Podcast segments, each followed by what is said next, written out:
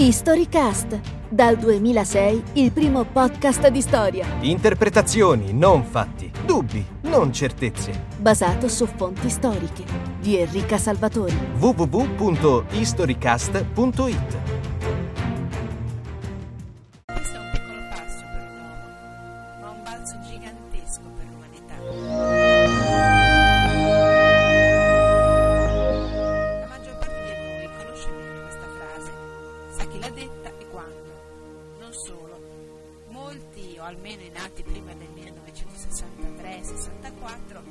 ricorderanno persino cosa stavano facendo e dove si trovavano nel momento stesso in cui l'hanno ascoltata. Forse in salotto, insieme alla famiglia riunita di fronte alla tv, rapiti dalle telecronache di Tito Stagni e Ruggero Orlando, forse da soli nella propria camera, sdraiati sul letto e incollati alla radio, immaginando e fantasticando sul futuro improvvisamente a portata di mano. In sostanza quella frase, ma in realtà l'evento che l'ha resa possibile, impressa profondamente nella memoria comune.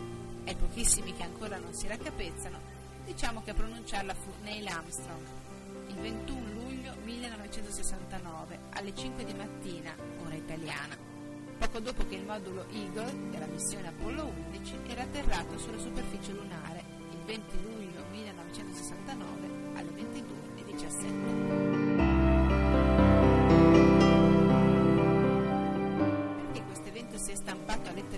fuoco nella nostra memoria?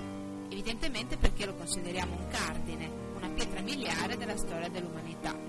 Nell'opinione comune, prima dell'allunaggio, l'uomo era diverso. Dopo il suo mondo e la sua visione del mondo sono radicalmente cambiati. Quel passo è stato, almeno per i più, veramente grande.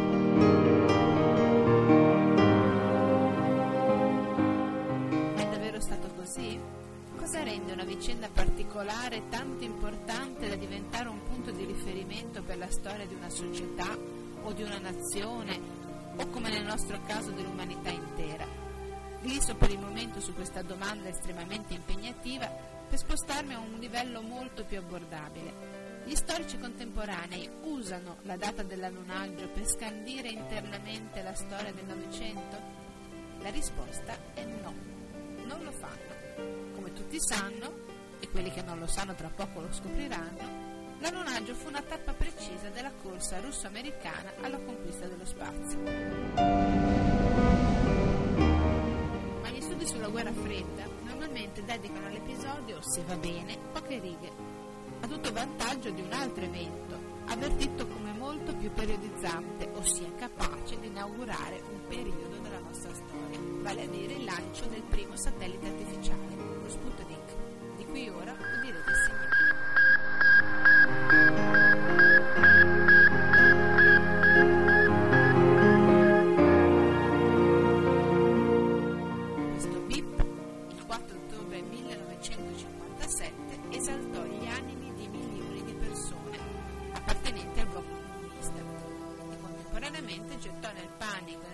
sconforto altrettanti fili occidentali.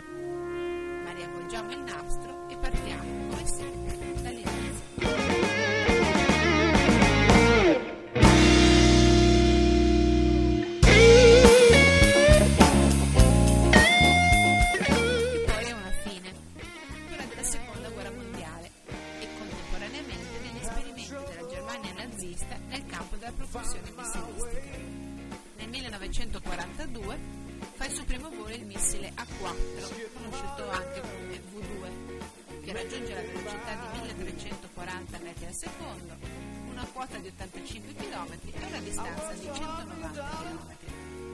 Viene usato per i primi bombardamenti solo nel 1944, dopo due anni di test.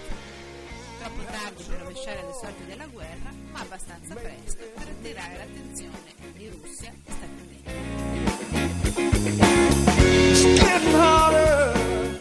Se gli accordi di Yalta spartiscono tra i vincitori le macerie dell'Europa, stabilendo i blocchi contrapposti, la conquista sul campo della Germania porta alla spartizione sotterranea di un capitale altrettanto prezioso, gli scienziati. I membri della Società per il viaggio nello spazio, fondata in Germania nel 1927 da Hermann Ober e Werner von Braun, vengono più o meno ugualmente distribuiti tra i vincitori.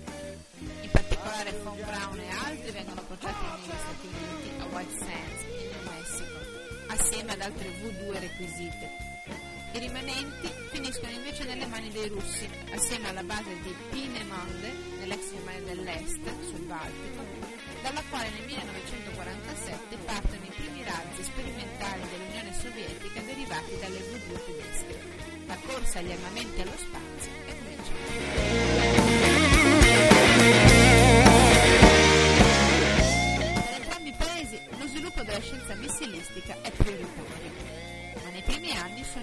Sono i russi a mietere maggiori successi. Sergei Pavlovich Korolev, capo progettista del neonato dipartimento N288, voluto da Stalin proprio per migliorare le V2, riesce ad accontentare il suo datore di lavoro indirizzando al meglio le energie degli scienziati tedeschi catturati. Il risultato è una nuova linea di missili, dagli R2 del 1947 fino all'R7 Semiorca, il primo vero missile intercontinentale a due stadi, capace di portare una bomba nucleare a 7000 km di distanza.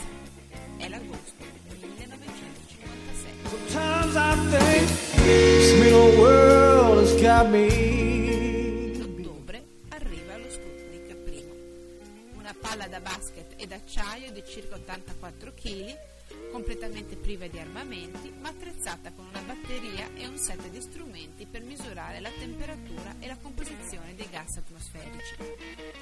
Il suo BIP, in teoria, è un messaggio destinato all'incremento della conoscenza scientifica, ma la gente in ascolto intende ben altro. Per l'opinione comune, il segnale si traduce in una prima presa di possesso da parte del blocco comunista di un territorio fino allora irraggiungibile e magico,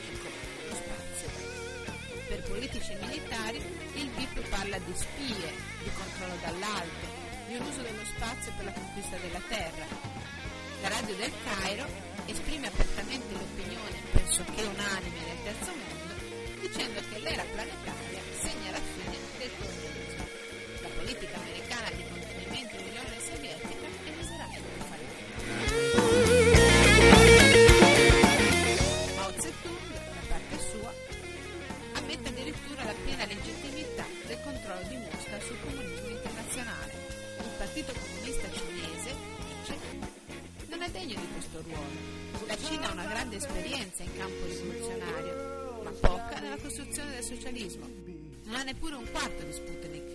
Sputnik, mentre l'Unione Sovietica ne ha due. Infatti il mondo non si è ancora abituato ad avere un congegno russo che vola sopra la propria testa, che pochi giorni dopo un missile R-7 porta in orbita il primo essere vivente, la cagnetta laica. Il programma non è esattamente un successo perché Laika muore poche ore dopo il lancio, per la temperatura raggiunta nel questo il mondo lo sa con certezza solo nel 2002. Nel 1957 il blocco occidentale avverte semplicemente che lo spazio può essere occupato da macchine ed esseri viventi e che questi non hanno, che cita sull'uniforme, la bandiera americana.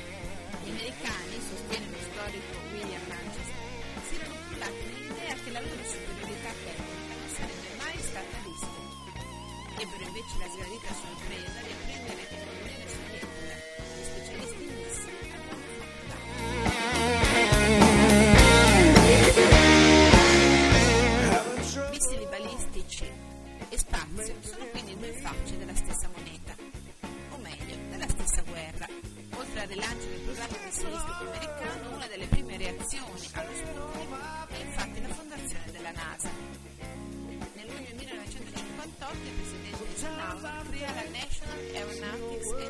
Space la NASA appunto, l'obiettivo primario di accelerare i tempi e i modi dell'esplorazione spaziale americana, colmando così una lacuna evidente dell'infrastruttura militare. Le intenzioni sono chiare, ma il programma della NASA prevede, conformemente agli stanziamenti finanziari, un'esplorazione relativamente lenta e graduale del cosmo. Vera svolta sia però solo con John Fitzgerald Kennedy. can expect to stay behind in this race for space. Those who came before us made certain that this country rode the first waves of the Industrial Revolution, the first waves of modern invention. fecero in modo che questo paese cavalcasse le prime ondate della rivoluzione industriale, le prime ondate delle invenzioni moderne e la prima ondata della forza nucleare. Space. We E questa generazione non intende affondare nella risacca della imminente era dello spazio. Noi vogliamo farne parte, noi vogliamo comandarla. Gli occhi del mondo guardano ora allo spazio, alla Luna, ai pianeti.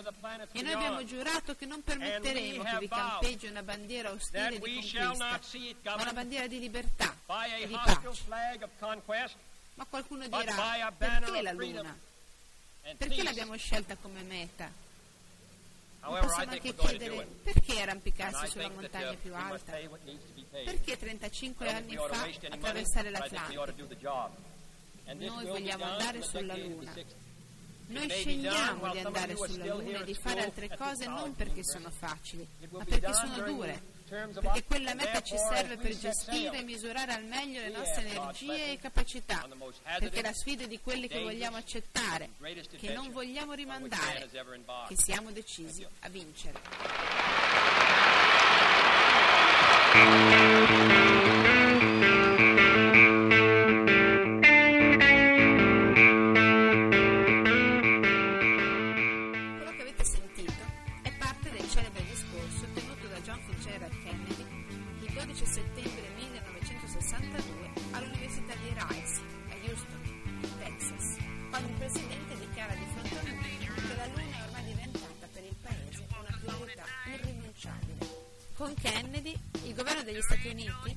Allora restio a distogliere molti fondi dalla ricerca sugli armamenti per indirizzarli verso il costosissimo obiettivo spaziale, cambia decisamente rotta. Non si conoscono con esattezza le cause di questa sterzata, in parte certamente frutto di una strategia elaborata dall'entourage presidenziale, dato che la propaganda di Kennedy contro Eisenhower si è basata sullo slogan Let's get this country moving again, ossia rimettiamo questo paese in moto. Un'accusa di immobilismo contro l'amministrazione uscente riguardo al piano dello sviluppo missilistico, all'esplorazione spaziale, alle relazioni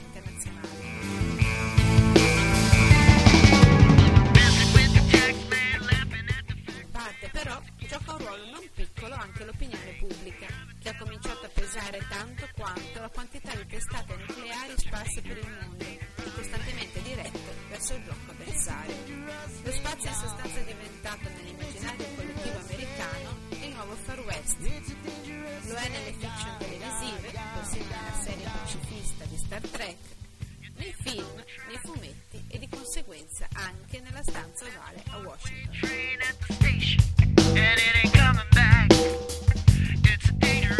La nuova frontiera veste finalmente la bandiera americana col progetto Apollo, originariamente voluto da Eisenhower, ma decisamente accresciuto in obiettivi e risorse dal nuovo corso democratico.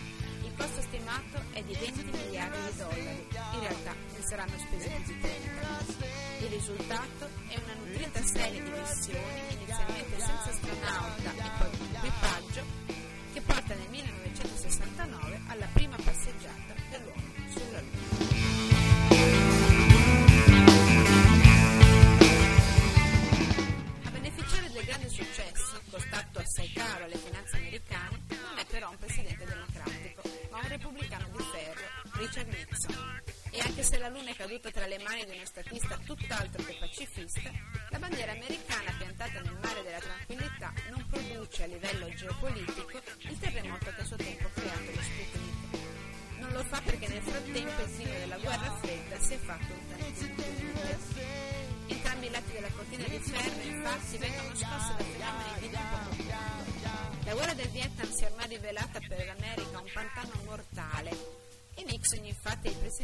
Che vi pone fine. In Europa le università sono in rivolta, tutto un sistema di valori sociali, culturali e civili è stato messo totalmente in discussione dalla nuova generazione.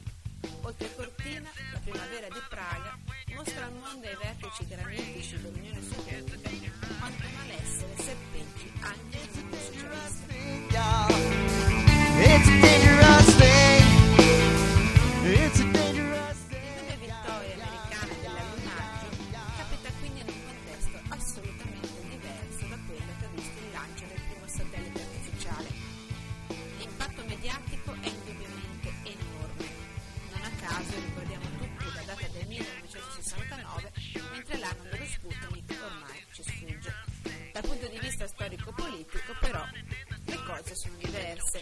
Causa delle difficoltà che attraversano entrambi i blocchi. Le dichiarazioni che seguono l'allunaggio e le altre missioni Apollo abbandonano infatti progressivamente i toni della conquista a favore di messaggi di pace, collaborazione scientifica, missioni congiunte. Lo spazio si trasforma da Far West a terreno neutrale di dialogo, fino all'Apollo Soyuz Test Project, il primo lancio russo-americano concepito nel 1970 e quindi l'anno dopo la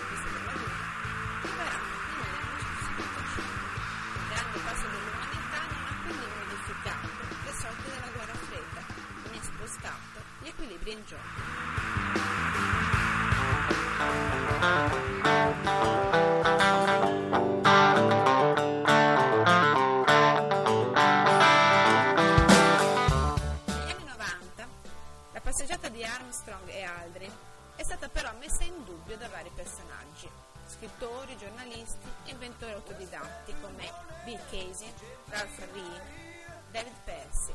Costoro e altri, esaminando le relazioni della NASA sulla missione Apollo 11 e in particolare la documentazione fotografica, sono arrivati alla conclusione che tutta l'operazione è stata, a loro avviso, un gigantesco falso, una truffa galattica giocata dall'America all'umanità intera.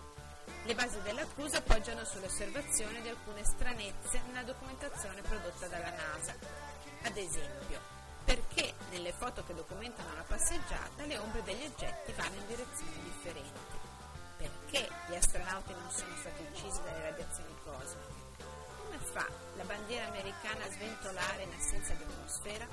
Perché le fotografie non mostrano la luce delle stelle nello spazio profondo?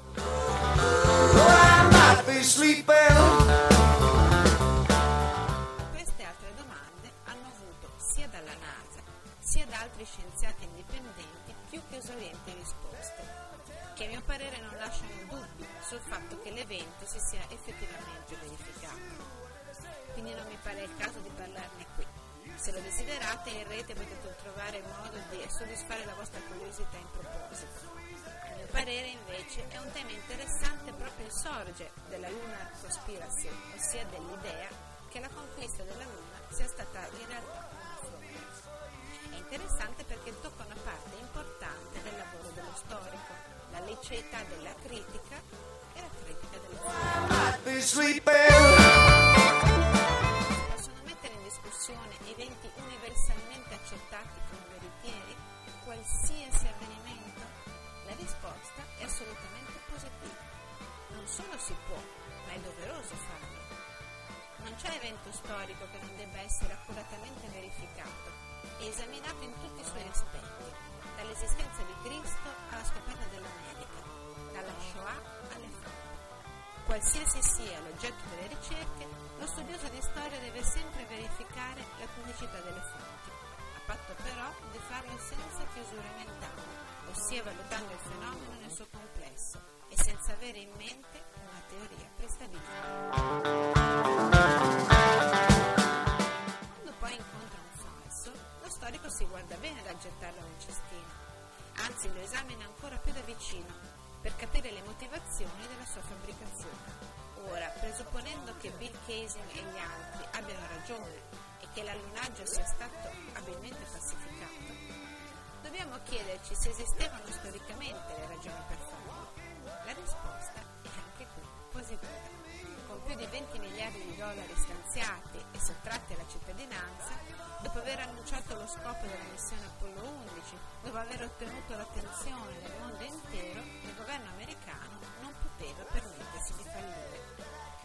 Tono minore, poi, la guerra fredda era pur sempre in corso.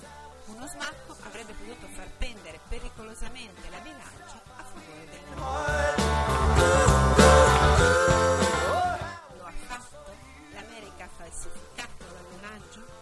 Al di là di tutte le risposte scientifiche ai dubbi espressi da fautori del complotto lunare, vi è una considerazione di fondo che ci consente di ricordare ancora con tranquillità di spirito il 21 luglio 1969. Il fatto che né gli scienziati russi prima né quelli di tutto il mondo poi hanno mai messo in dubbio l'evento. Attualmente la circolazione delle informazioni nel mondo scientifico